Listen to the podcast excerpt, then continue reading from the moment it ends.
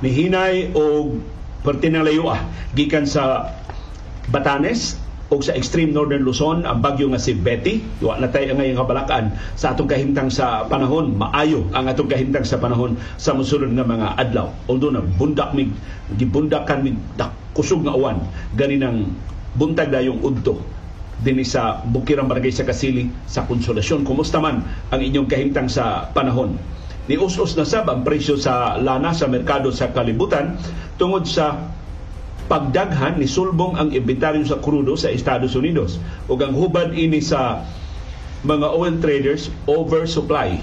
Nagsubra ang supply labi na reporting luyaha sa konsumo sa lana sa China tungod sa kahuyang sa ilang ekonomiya. Nihiyos gani ang ilang manufacturing data sa China ang may balita giaprobahan na sa House of Representatives nga gidominahan sa mga Republicans ang kauyunan nilang US President Joe Biden o ni House Speaker Kevin McCarthy. Nag-ayo na ditong saba-saba, nagbuwa lang ba sa mga Republicans, pero wa day sila yung numero. Mayoriya sa mga kongresista, mga Republicans o mga Democrats ni uyon sa deal nga nakabot nila Biden o ni McCarthy. O karon turno na sab sa Senado. Magdebate ang mga senador and hopefully sa di pa matapos kaning semana ha, mahuman ang ilang debate o ilan ang ipada ang balaod nun ngadto para sa perma ni US President Joe Biden. Sa di pa sila mahutdan og kwarta, Hunyo 5 ang deadliest deadline nila.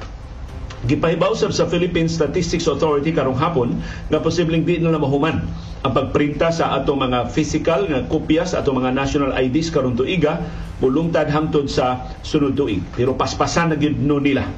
Mao ni ilang press release pero perti man gyapon langaya sa pag-apod-apod sa atong mga national IDs ngadto sa atong kabalayan. Ato na nisgutan karong hapuna.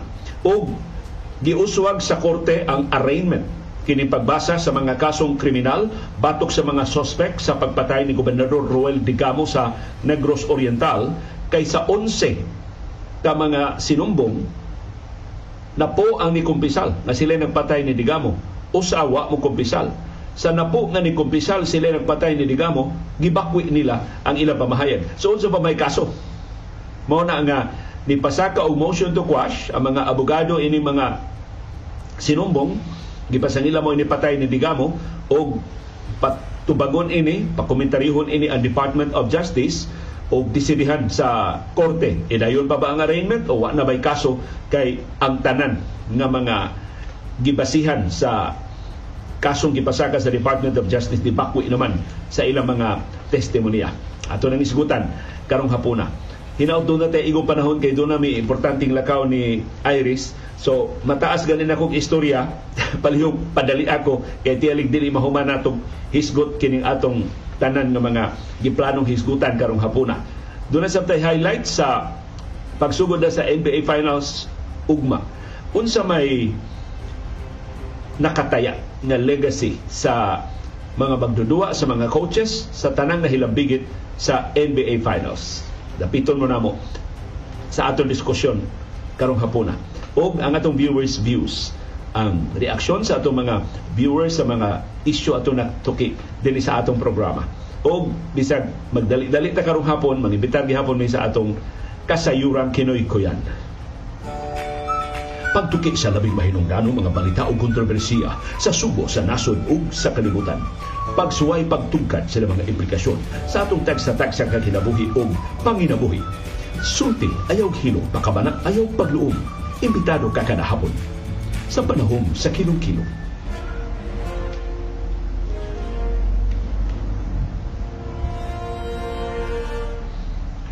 Live gikan sa Bukirang Barangay sa Kasili sa Konsolasyon. Maayong kilom-kilom Subo Kawisay ano Mindanao. Masayon nga nagsugod karong hapuna di lang tungod kay birthday ni Sibi si Sibi go di na nako ipakita ninyo kay magsigig sikat-sikat ya perti na dakuan ni Sibi ni dako gid sa pag-ayo ni ni bugat na siya pag-ayo. Kuyawan ko inigsikat niya ma masikaran niya ang atong keyboard mahunong hinuon ang atong broadcast. Pero gahapon dili siya mo rason. Ang ato tong internet signal mo na ni palyar gahapon maghinaot ta nga dili ni mutultol karong hapon makalahutay ta sa atong broadcast. So di na ta magdugay. Kumusta man ang atong kahimtang sa panahon sa siyudad ug sa probinsya sa Subo? Wa pa rin ko kahibaw kapahibaw ninyo sa rason no? Sa nganong ni sayuta sayo sayo mi kay doon natay doon ang importanteng lakaw ni Iris. Amo na sa intang ibilin si CB ni Marisa uh, pwede ng iyang yaya. Pero di magud kalikayan kini ang atong mga obligasyon ba sa atong mga higala sa atong mga kaila? So uh, mao na nga di na to.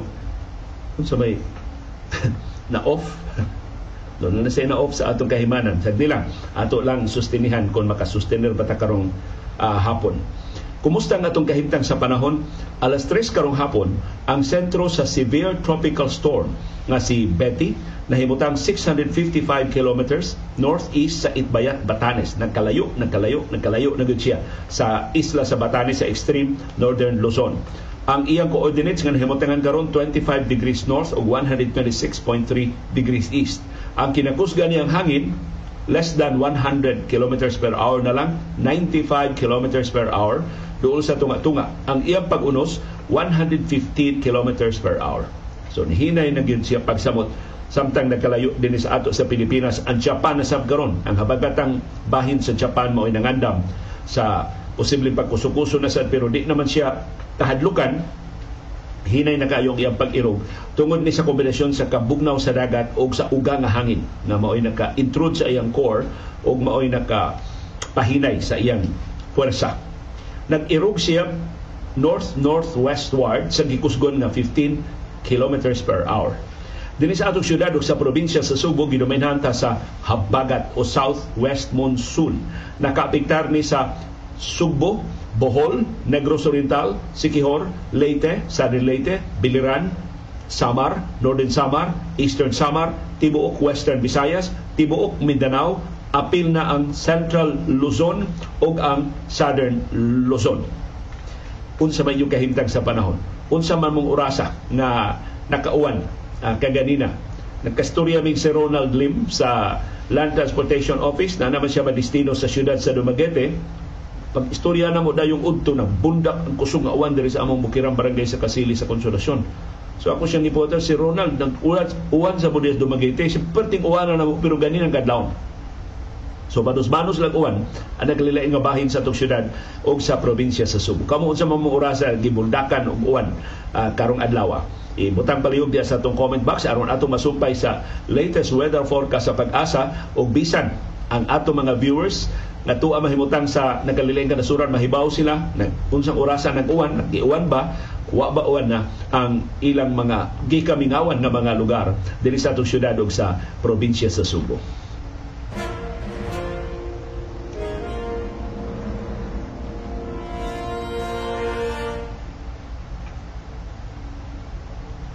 Ni ay makapasubo nga report sa UNICEF ang mga bata dinhi sa Pilipinas ug sa atong silingan nga mga nasod sa Asia mo'y labing na apiki ining mga katalagman tungod sa climate change. Ang UNICEF sa ilang report gipagawas karong simanaha ni pahibaw 204 million ka mga bata ang labing na apiki tungod sa climate change o sa grabe nga katalagman nga mugna ini.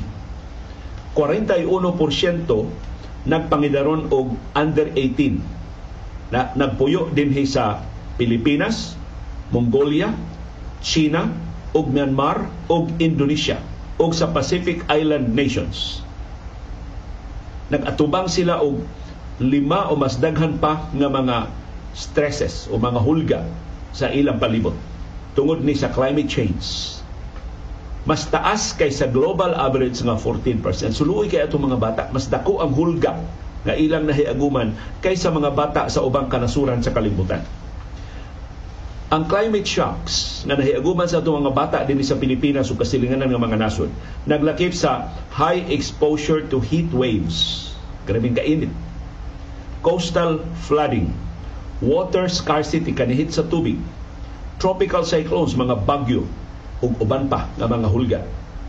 Puno ini nga nag-usbaw, nagkadaghan ang mga bagyo o ang mga katalagman mao ang non-climate shocks sama sa pandemya sa COVID-19. Mga bata ba yung natanggong sud sa kinadugayan nga higayon sa ato mga Pinoy ana dugay kay gipagawa sa mga bata. nagkataas nga presyo sa mga palaliton o nakapasamot sa kaapiki sa pamilya. Ang Pilipinas, puwerteng di malasa mahitungod sa climate change. Kita usas labing na igo sa mas daghang katalagman tungod sa kainit na sa atong planeta. Di lang mga bata, hasta mga dagko na apektuhan sa mga katalagman. So mahibong tayo ano, mga bata may starring kayo sa report sa UNICEF ug sa United Nations.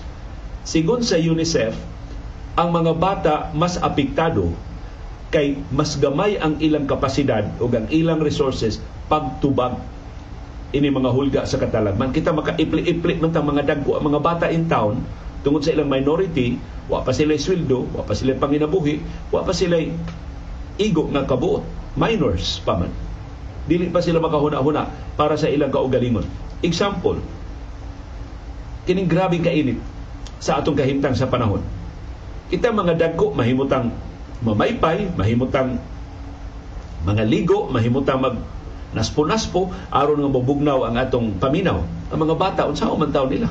Mutiabaw ra man ang mga bata, muhilak ra mga bata di nakaagwanta. Mangatol naman ang mga bata, daghan sila mga bungag simot. So di sila ka-regulate sila body temperature. Lahi na mga dagko nga. Mas daghan naman tag nahibawan. So i-share na sa inyong mga bata. May, kuan ba? Pangutan ng mga bata, dasiga sila sa pagsulti unsa ilang gibati. Na, naapiki ba sila? Gialimutan ba sila? Unya tudloy sila unsaon pag-alibyo. Kanang ilang gibati. Ang UNICEF ni report sab nga ang nisaka nga temperatura nakadugang sa mga sakit.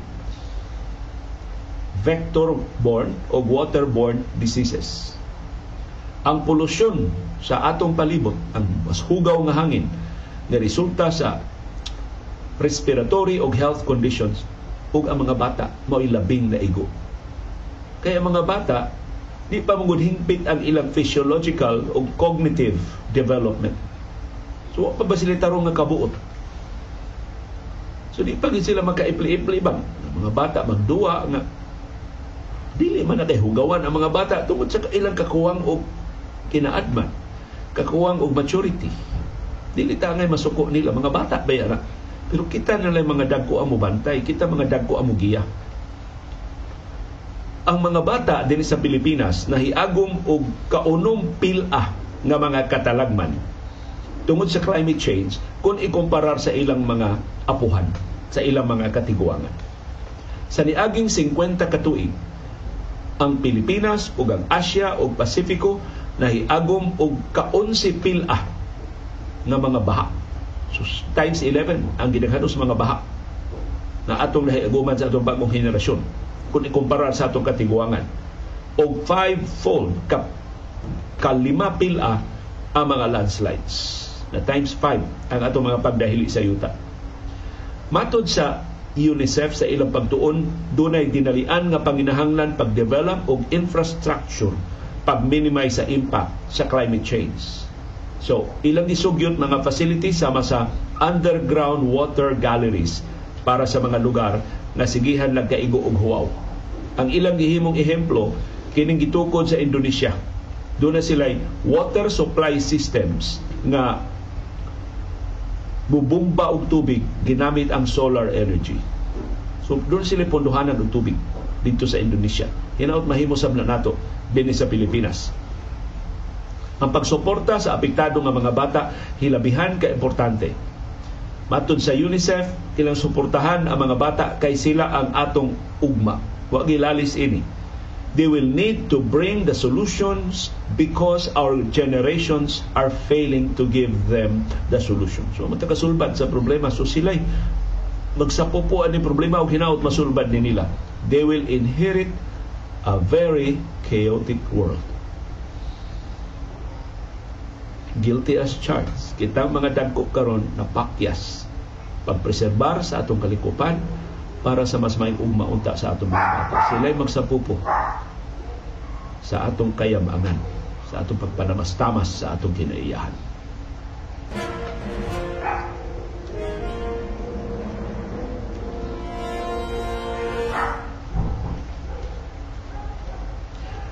Ni us-us na sab ang presyo sa lana sa merkado sa kalibutan sa una mga oras sa trading karong adlaw Huwebes ikatulo na ning sunod-sunod nga adlaw sa pag-us-us sa presyo sa lana. Ang rason mao ang mas daghan nga inventaryo sa krudo sa Estados Unidos. Ang hubad sa mga oil traders kanang daghan pa man kay nahibiling nga supply sa krudo sa Estados Unidos menos ang konsumo or dunay oversupply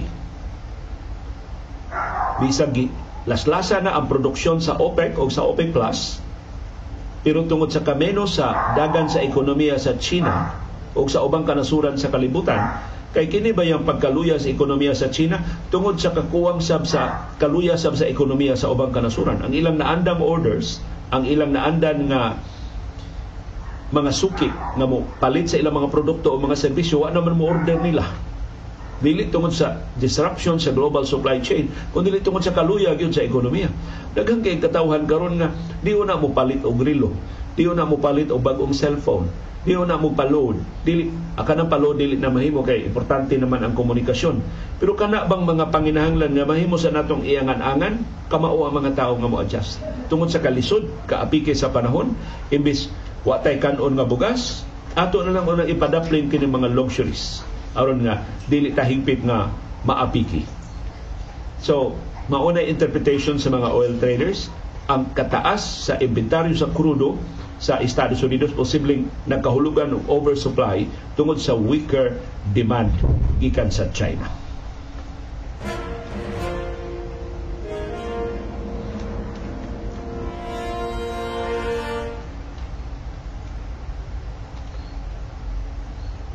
Ang maayong balita gikan sa Estados Unidos nagkadako ang kahigayon na maaprobahan kining talagsaon nga kauyunan tali nilang US President Joe Biden ug ni House Speaker Kevin McCarthy paglipka sa debt ceiling aron way debt default dili mabangkaruta dili mag-shutdown ang federal government sa Estados Unidos makabayad sila sa ilang utang o sa uban nilang mga obligasyon. Ang House of Representatives ni aprobar sa paglibka sa debt ceiling aron makapanghuwang og dugang kwarta ang Estados Unidos. Ang botasyon 314 against 117. Bisan pagdaghan kay mga Republicans nga nihudlat ilang palagputon si McCarthy kay nakigkonsabo siya ni Biden, mayoriya sa mga kongresista ni pabor sa kauyunan. Ang Senado kinahanglang mutuki na sa balaod nun o muhimo, muhimo sa ilang botasyon later this week. Aron ang balaod nun maadto na mapadana sa White House o mapirmahan na ni US President Joe Biden aron mahimo ng balaod. 165 ka mga Democrats ang nikuyog sa 149 ka mga Republicans sa pag-aprobar sa 99 ka pahina nga balaod nun paglibka sa debt ceiling. So ang mga extremists nga mga Republicans may las istorya wa di sila numero. Og si House Speaker Kevin McCarthy nakamatuod na mahimo siya makigsabot-sabot ni US President Joe Biden nga siya mapalagpot gikan sa iyang pwesto. Kay sabaan kay ng mga dumadapig ni US ni kanhi presidente Donald Trump pero wa sila numero. Pipilara di sila kabuo o di sila katangtang ni McCarthy. Kung ilang tagtangon si McCarthy, kinsa may ilang ipuli.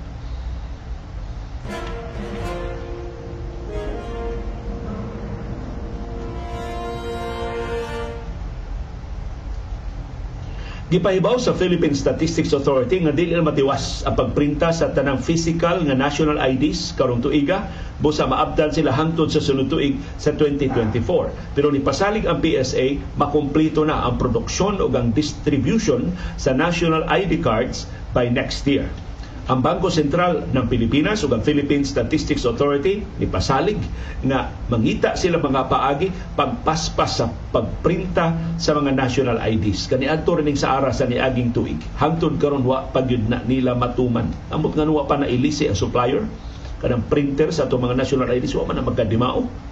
Pating manghinaya gihapon sa ilang produksyon sa atong national IDs. Sa pagkakaroon, niabot nag 79 million ang nakaparehistro kadto ning nakapabiometrics na sa Philippine Statistics Authority.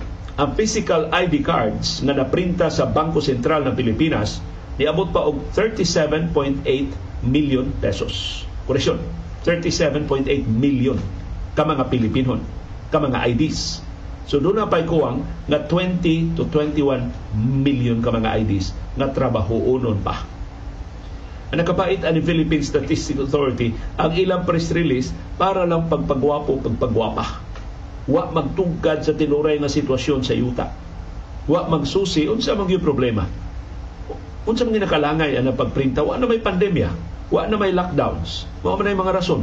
Sa Bangko Sentral ng Pilipinas kung sila mga trabahante kay nag-lockdown wa naman. Giablihan naman tanan. Nganong hinay maghihapon kaayo ang produksyon sa atong mga national IDs unya ilalantang ulug-ulugan og press release nga hapit na hapit na hapit na. Dugay man lagi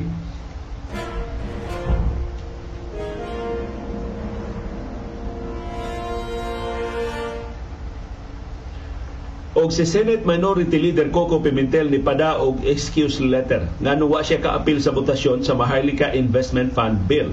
Niyang isuga atol sa iyang pag-interpellate ni Senador Mark Villar iyang gi-point out ang mga busluton nga mga provision. Pero atol sa botasyon nga importante kaayo ang botasyon adto na marehistro ang iyang opisyal nga baruganan sa Maharlika Investment Fund Bill. Wa siya ikita absent si Pimentel. Ang iyang excuse I knew the Senate majority was rushing it, but we all should be reasonable in our proceedings and avoid approval on the second and third reading of bills at 2.30 a.m. So wa na kuno siya katambong kay alas 2:30 na kadlawon ang botasyon sa Maharlika Investment Fund Bill. So wa isulti ni Pimentel pero ang iyang excuse nakatuog siya. Or ang iyang gusto ipasabot, mas importante ang iyang tug kaysa pagtukaw para lang mubotar sa Maharlika Investment Fund Bill. Other, either way, why ayo si Coco Pimentel? Matod ni Pimentel, this is not called an unholy hour for no reason. So, muna, ganahan lang ni siya mo bakasyon, di siya ganahan mag-overtime. Si Pimentel. Pero lehitimo ang iyang pangutana unsa may gidalian sa mayoriya pero nagdali-dali man gyud ngano man kang buta. Ngano man mag-alarm clock aron nga or wa man I'm sure imong mga staff na padiha sa Senado ngano wa man ka ipatawag nga sen. Hapit na ari na diri. Ingon si Pimentel ang botasyon ang ngayon unta ko nung gihimo sa more normal hours. Laing rason ni Pimentel Also, I have decided to boycott the amendments period, the amendment period for the Maharlika measure, which I believe is unjustifiable and unsalvageable. So ngano ko nung usbon pa man nga para ni ang tibuok balaudon wa may kapuslanan. And to leave the majority to come up with their final version which is their own work and masterpiece. So sila na lang. Sila may magbuot. Ligsan man ginon. Duhar man ming minority ni Senador Risa Hontiveros na ang nito mao si Senador Risa Hontiveros lagi tinuod nga minority. Kaya Senate Minority Leader wa man hinuod kita atol sa oras na sa botasyon.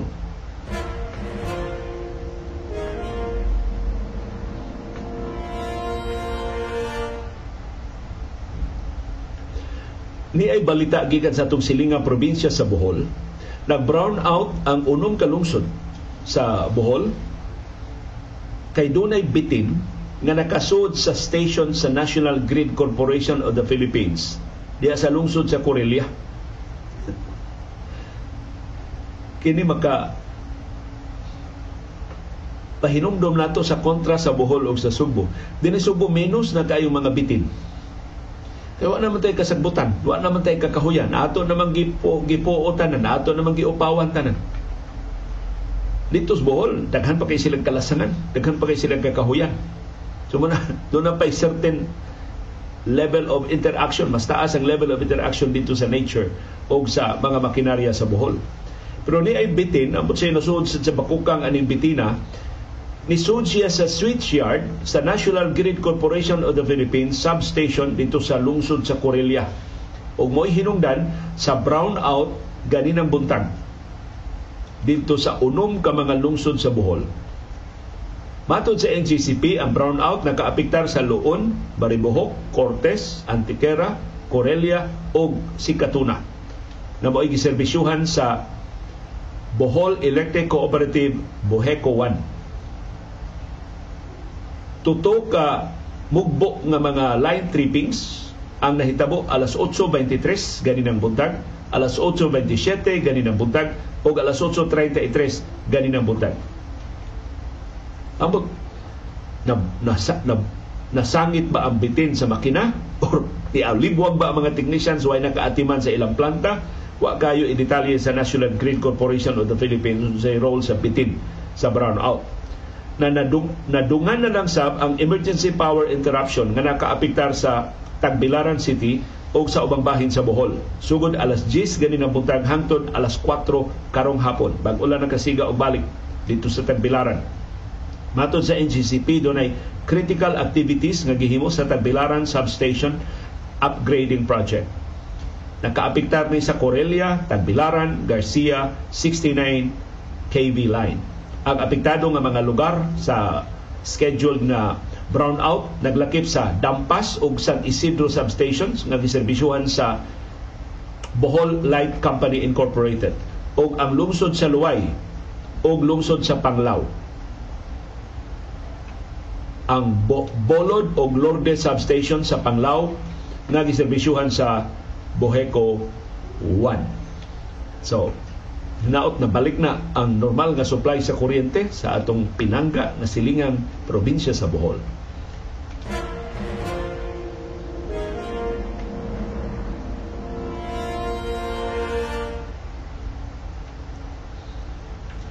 Napugos ang korte sa Manila pag-uswag sa arraignment sa mga suspitsado sa pagpatay ni Gobernador Roel Digamo. Kining arraignment mao ni ang pagbasa. Wa nila ing ba himuon ang arraignment. Basahan ka sa imong kaso.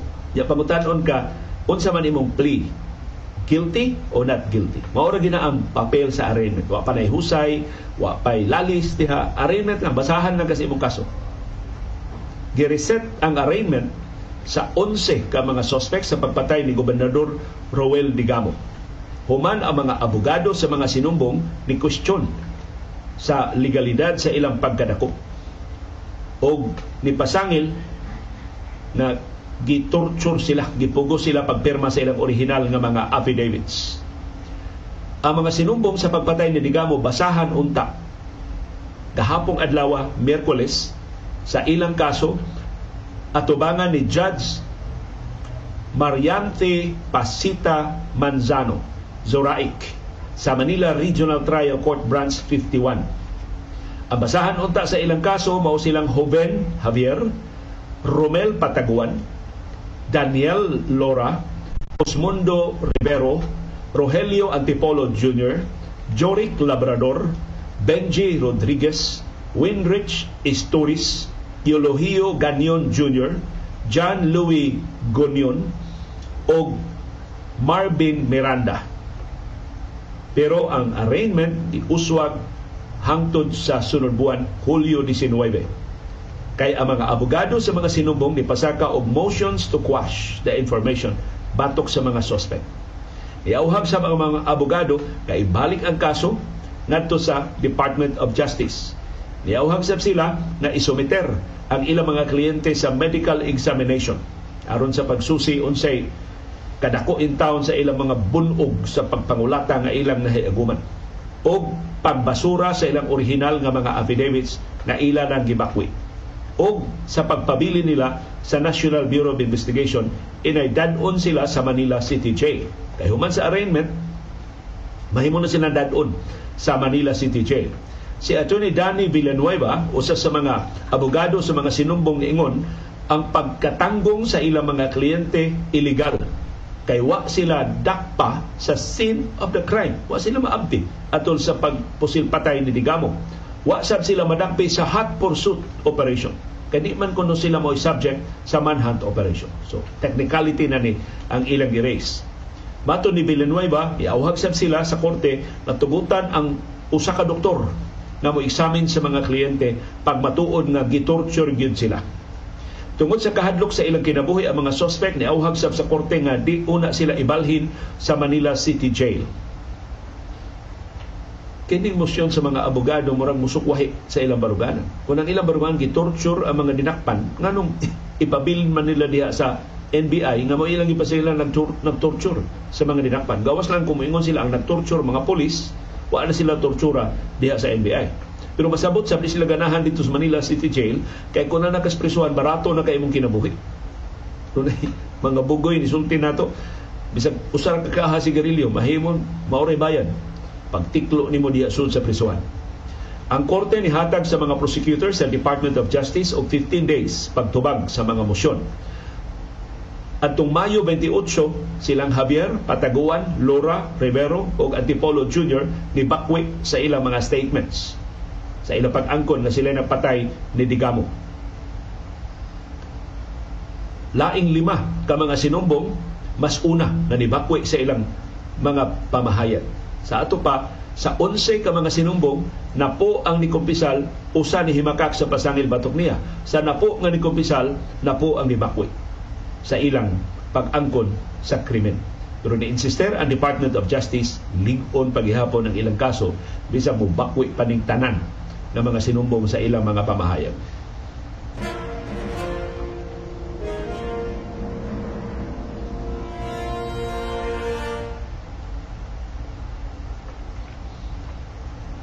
mahigalaon kay tan-aon kini si Nikola Jokic.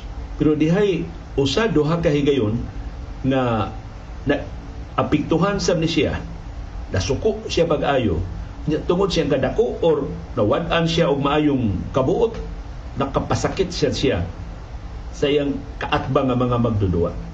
Ug usa sa mga insidente naglambigit sa Miami Heat. Naghapit yun magkarambula ang Denver Nuggets ug ang Miami Heat tungod sa maong insidente. Muning karong adlaw siya pag-atubang sa mga sakop sa media ni, ni, ni klaro si Jimmy Butler kadtong maong insidente dili to makaapektar sa ilang duwa batok sa Denver Nuggets karon. Mato ni Butler, why lingering bad bad blood tali sa Miami Heat o sa Denver Nuggets. Samtang nangandam sila sa ilang pagsugod na sa NBA Finals, ang Game 1 ugma na sa buntag sa alas 8:30 sa buntag sa tong oras dinhi sa Pilipinas. Nagkaengkwentro ni Miami ug ang Denver sa regular season adtong 2021-2022 dihang si Nikola Jokic ni tukmod sa player sa Miami ni adto nga si Markieff Morris gikan sa luyo pagkatukmod ni Jokic ni resulta tong nagkarambula hapit magka sinumbagay ang mga magdudua. Tungod ato si Jimmy Butler na suko agi hagit niya mga magdudua diyan ba sumbagay ta diri tunnel dili diri korte. Ang tinuod na hitabo, si Markif Morris mo'y unang ni foul ni Nikola Jokic. Kini si Jokic kundi mang ni mangitag away, siya giunhan. Pero hard foul ba ang gihatag niya ni mo drive unta si Nikola Jokic tagad siya hard foul ni Markif Morris Wa ganahin si Jokic sa foul kay fast break opportunity ba yaon to. Iyang gi atubang si Morris, si Morris ni talikod man, iyang gitukmod si Morris. Aperting haplaan ni Morris sa korte. Moto ang mga players sa duha ka team nagkainitay. Og hasta ang igsuon ni Markif Morris kinis Marcos Morris iya maning kaluha nakigaway sa mga igsuon sa ni Nikola Jokic dito sa gawa sa basketball court. Si Jokic gisuspenso og usa ka duwa tungod sa iyang pagtukmod ni Markif Morris. Si Morris gi multahan og 50,000 US dollars tungod sa flagrant foul 2 na iyang nahimo batok ni Jokic. Pero niingon si Markif Morris,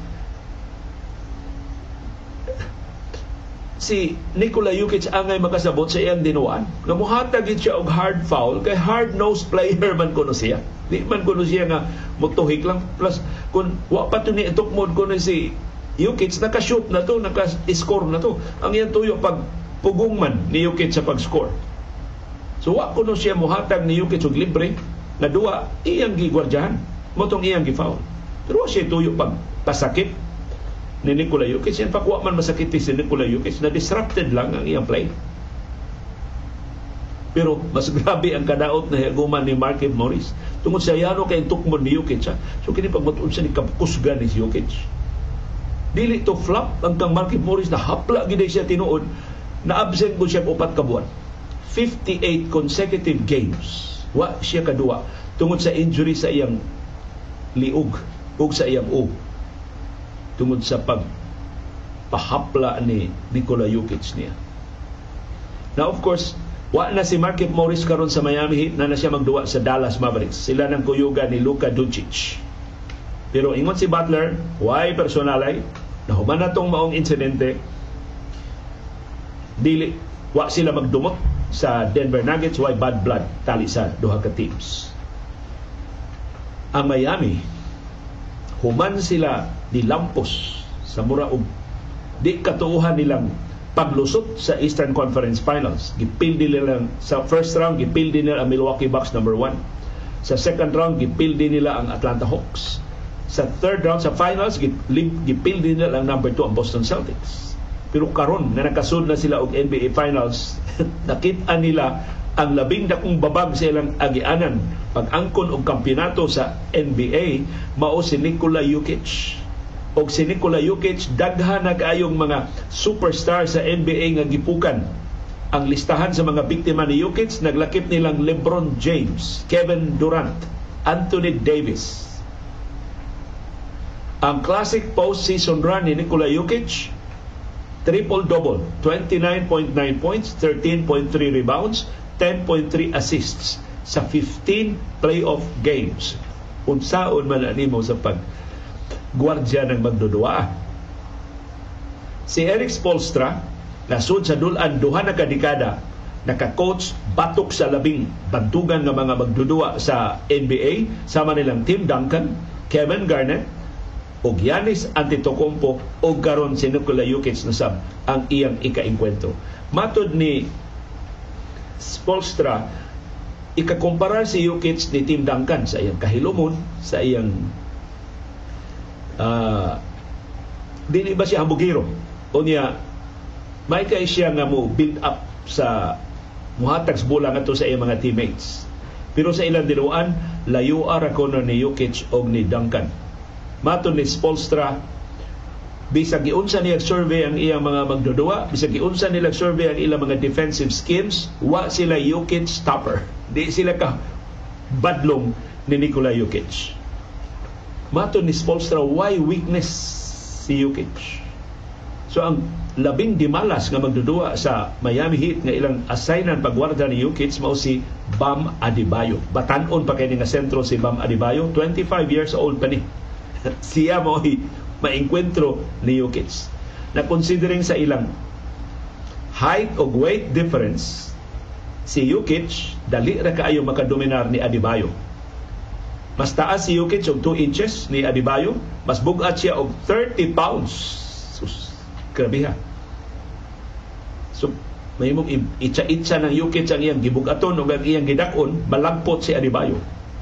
Pero si Adebayo usa sa labing maayo nga defenders sa National Basketball Association sa bisan asang bahin sa korte. Pero si Jokic sa ilang mga inkwentro ni Adibayo sa regular season, wa gidaganan si Adibayo niya. Sa, sa playoffs, gilusot-lusot lang ni Jokic si Anthony Davis.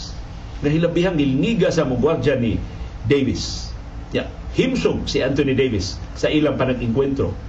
Dihay mga higayon nga si Davis, mura lang kuno wa diha. Inig-drive na ni Jokic, iya, iya lang dasmagan, padung sa rim o kung maka-posisyon si Davis di siya matarog ni Jokic amo to. Itago ni Jokic ang bola luyo sa iyang o mura siyang Larry Bird. Musulpot lang ang bola musudo bagid sa ring. Muna patabangon ni Eric Spolstra si Kevin Love sa pagwardya ni Nikola Jokic. Kay si Kevin Love gibangko atol sa series sa Boston Celtics kay mas maayo man ang mga shooters kay ni Kevin Love Si Jimmy Butler sa iyang bahin ingon gwardyahan nila si Jokic isip team tanang lima nila ka mga magdudua sa Miami Heat nga naas korte magtinabangay pagwardya ni Jokic. Mato ni Butler maayo kaayo si Jokic ug busa mangita na lang sila gamay kay niyang sipiat adto nila tapaka adto nila tapalan adto nila gwardyahan. ug wa gyud sila angayang mahimo nga defensive lapses.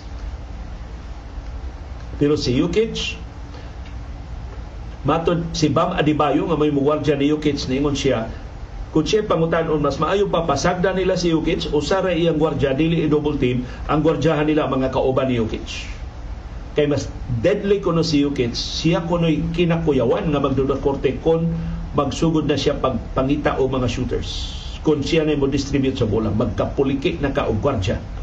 So kung masil kanang mga passing lanes ni Nikola Jokic mas dakog kahigayunan nga ilang ma-neutralize si Jokic. Pero kung himuon sa na ni Bam Adebayo nga usa ray gwardiya ni Jokic, posible mo punto si Jokic og 40 to 50 points a night. Ingon si Bam Adebayo, bahalag pilay puntos ni Jokic basta kami lay mo daog. Basta ba yami hit lang kuno, maoy mo daog. Okay ra gyud. Bisag unsa pay statistics ma-compile ni Jokic basta di lang niya mapalihok ang iyang mga kauban. I don't know unsay final na design sa dep- sa depensa sa Miami Heat batok ni Nikola Jokic.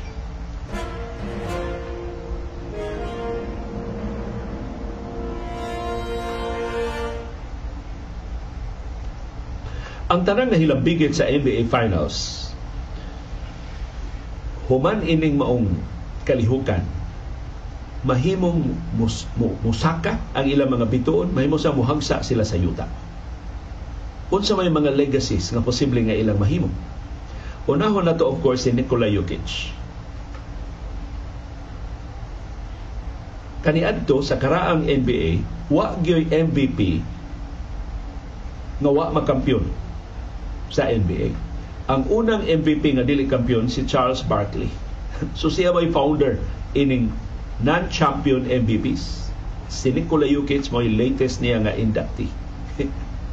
kapilan kaduhan na gud ni MVP si Nikola Jokic unya wa pa gid makapyon apil sa mga sakop anang maong club silang Karl Malone, Allen Iverson, Steve Nash, si Derrick Rose, si Russell Westbrook, si James Harden, si Joel Embiid. Posible nga aktibo pa man sila karon pero kung di ni sila makampiyon, mahimong masakop ni sila ining maong club.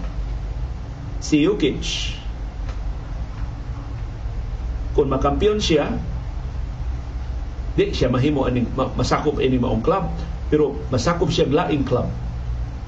Mga players na daghan kakadaghan makadaog pagka MVP niya do na pagi kampeonato so makuyog siya nilang Bill Russell Will Chamberlain Karim Abdul-Jabbar Moses Malone Larry Bird Magic Johnson Michael Jordan Tim Duncan LeBron James Stephen Curry o Giannis Antetokounmpo.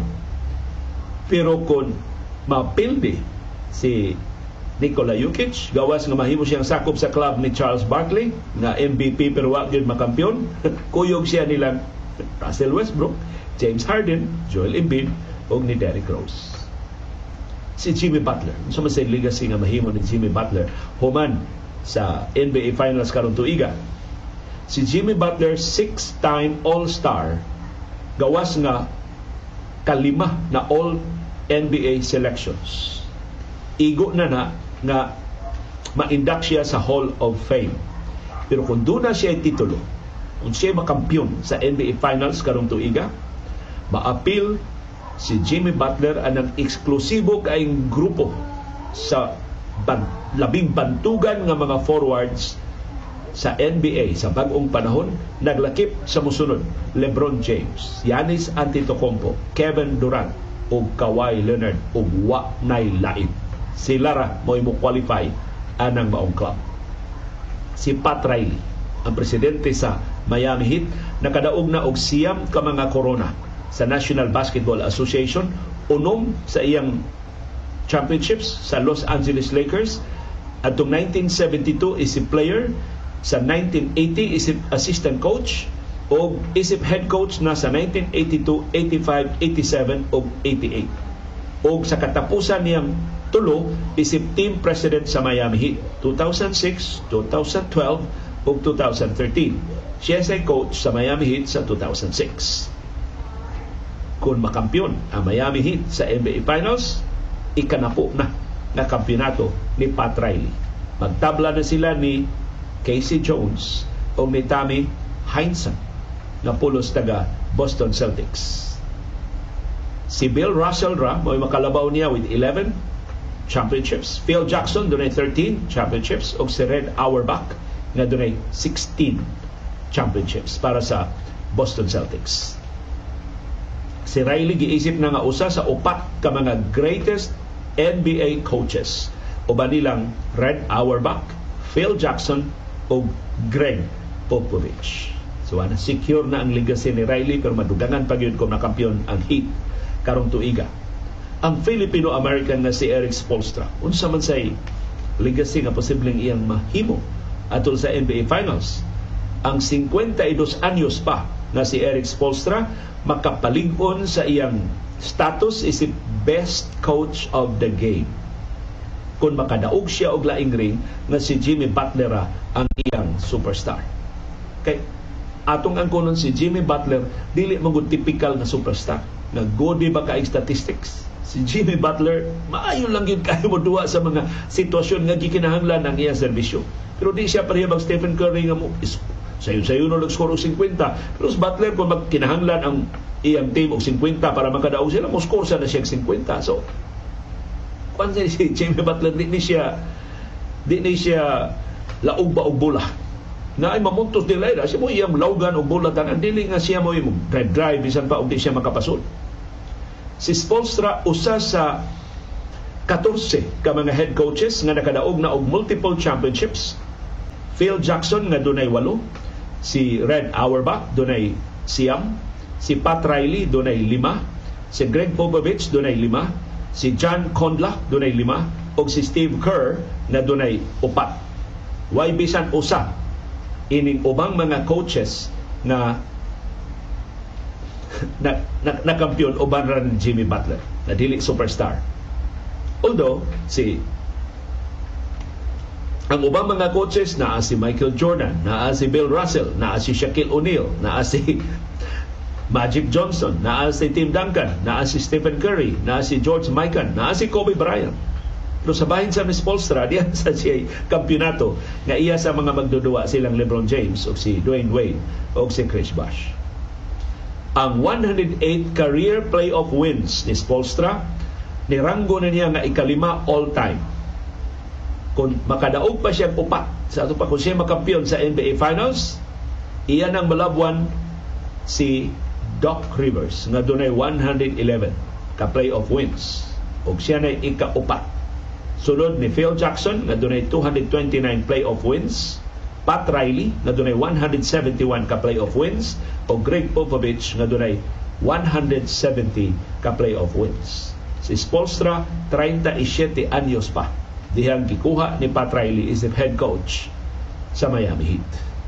And the last but not the least, masuko di kay siya? Hisgutan si Mike Malone, ang head coach sa Denver Nuggets.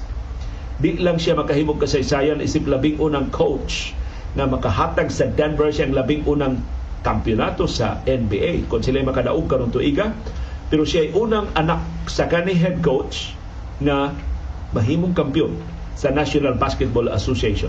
Ang iyang amahan si Brendan Malone, head coach sa Toronto Raptors 1995-1996 o sa Cleveland Cavaliers sa 2005 si Brendan Malone, ang amahan ini Mike Malone, assistant coach sab sa diha nakadaog og kampeonato ang Detroit Pistons ubos sa head coach nga si Chuck Daly atong 1989 o 1990. Amot gituyo mas kahigayunan ang mga staff sab ni Malone dunay duha nga mga anak o mga kanhi coaches. Na aniya si David Adelman, anak ni Rick Adelman, nga nahimos ang coach sa Sacramento Kings sa una, o si Ryan Saunders, anak sa head coach nga si Flip Saunders sa Minnesota Timberwolves sa una.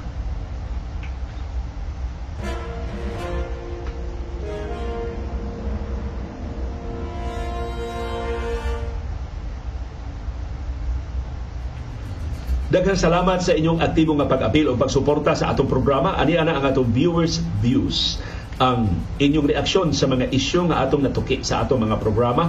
Si Wilson Boris Herrera mo kinaimportantihan og viewers view. Mo greet siya og happy birthday sa iyang pag-umangkon si Justin Sukib Herrera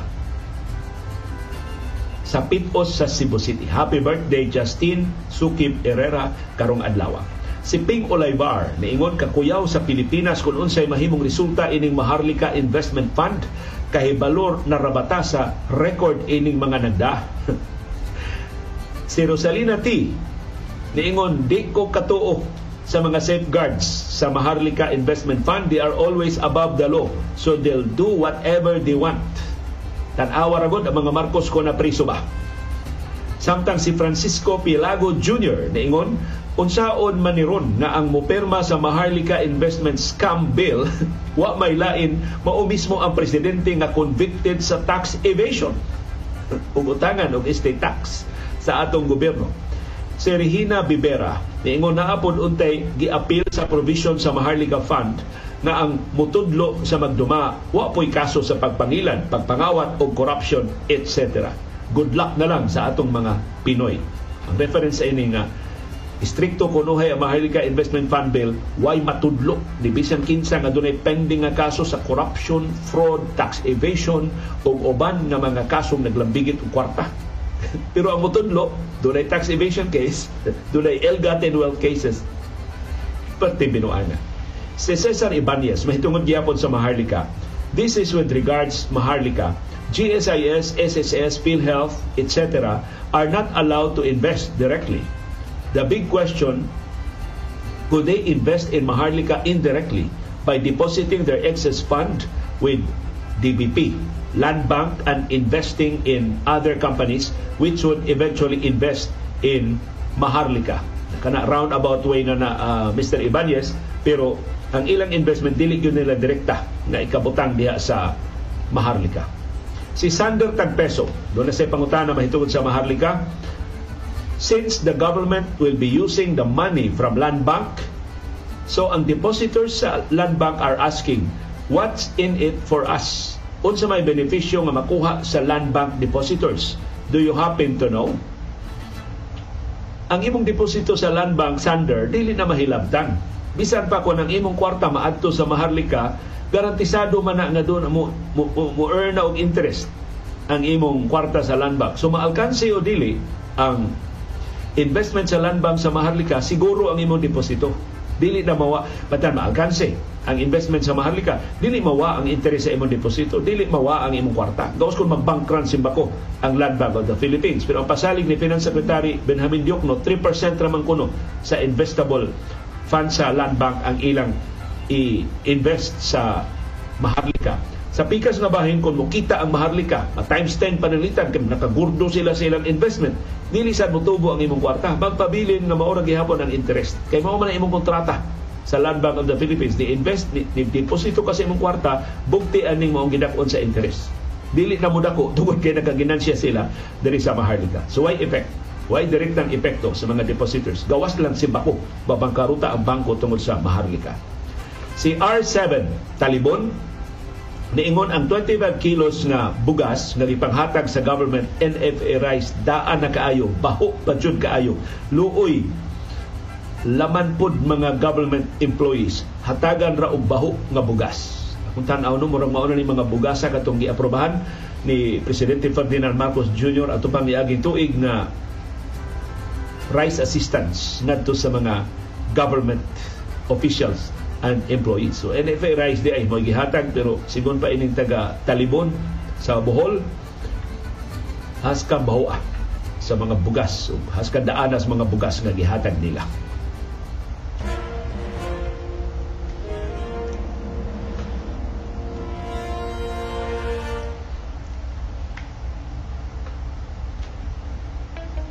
Doon ay daghang matang sa kasayuran. Doon ay kasayuran pinaday lang dali rang mahibawan.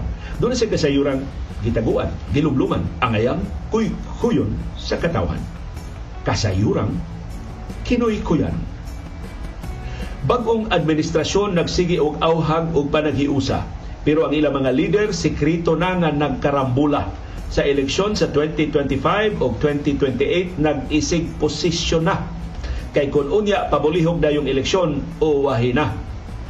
Pero lisod tuuhan nga nag-unay ang mga sakop rasab sa pamilya. Pulos haligi sa administrasyon, puwerte yun di lang awaya. Kung magkita sa publiko, maklarong nga doon na sila diferensya. Bisag pagplastikay, mabantang ang pagpakaroon ingnon ra inahan og anak nga mga politiko kining nagkaaway. Diha nag-abot sa kalihukan dinhi sa Sugbo karong bag-o way tagdanay. Ila mga bisita o ba mga nanambong medyo nakabantay kay kun wa pay laing tao peligro ang duha magkinaw rasay kay hait kuno kay mga tinan-awan nga nagtinutukay. Unsa man ang giawayan sa anak ug inahan Pulos ra ba sila naghupot og tag-as nga katungdanan? Pulos dagkong ranggo sa bag-ong pamunuan, pero murag laom ang ilang gikasugian. Sigon sa kasayuran na atong nakuykuyan, nagsugod ning away sa niagi pang pamunuan. Sa ato pa si kanhi Presidente Rodrigo Duterte pay nagtungkaw sa Malacañang. Dihang ang anak gipatawag sa iyang inahan ug atubangan sa daghang mga tao giayo gisabunan way meter-meter nga gikasab-an ang inahan gikaintapan mangud nga di kapugong sa iyang baba murag mawad ag buot kon makasugod ng pangasaba nakalimot tingali nga daghang mga tao ang nakabati og nakakita iyang anak na pugos intaw duko kay di man sad mahimo nga mobiya pag-asumer na sa bag-o nga administrasyon ang anak na tudlo og mas taas nga posisyon. Ginudahan ang anak nga utrong madinumtanon, maong ang iyang inahan wa pa niya tinggi hangtod karon. Pero bisan sa wa pa mahusay nga binumulay nila, anak nga politiko perting liwata sa iyang mama. Ganahan sa kaayo nga mosalida sa iyang hitsura. Anak og inahan pulos ganahang starring mga literato nila di gyud sila hilasan nga magpabarog og daghang karatula nagtuong kun makit-an sa kadaghanan ng ilang mga dagway mas muhaod pa gyud sila Nagasalamat yung padayon nga interes. Nagasalamat yung paningkamot pagsabot sa mga kahulugan sa labing mahinungdanon nga mga panghitabo sa atong palibot. Labaw sa tanan nagasalamat yung paghahin og panahon, paggasto og kwarta, pagpalit og internet data, paghupot og ali agwanta aron pagtultol ining atong plataporma og aron paglili ni ining kabus og dili takos nga panahon sa kilom-kilom.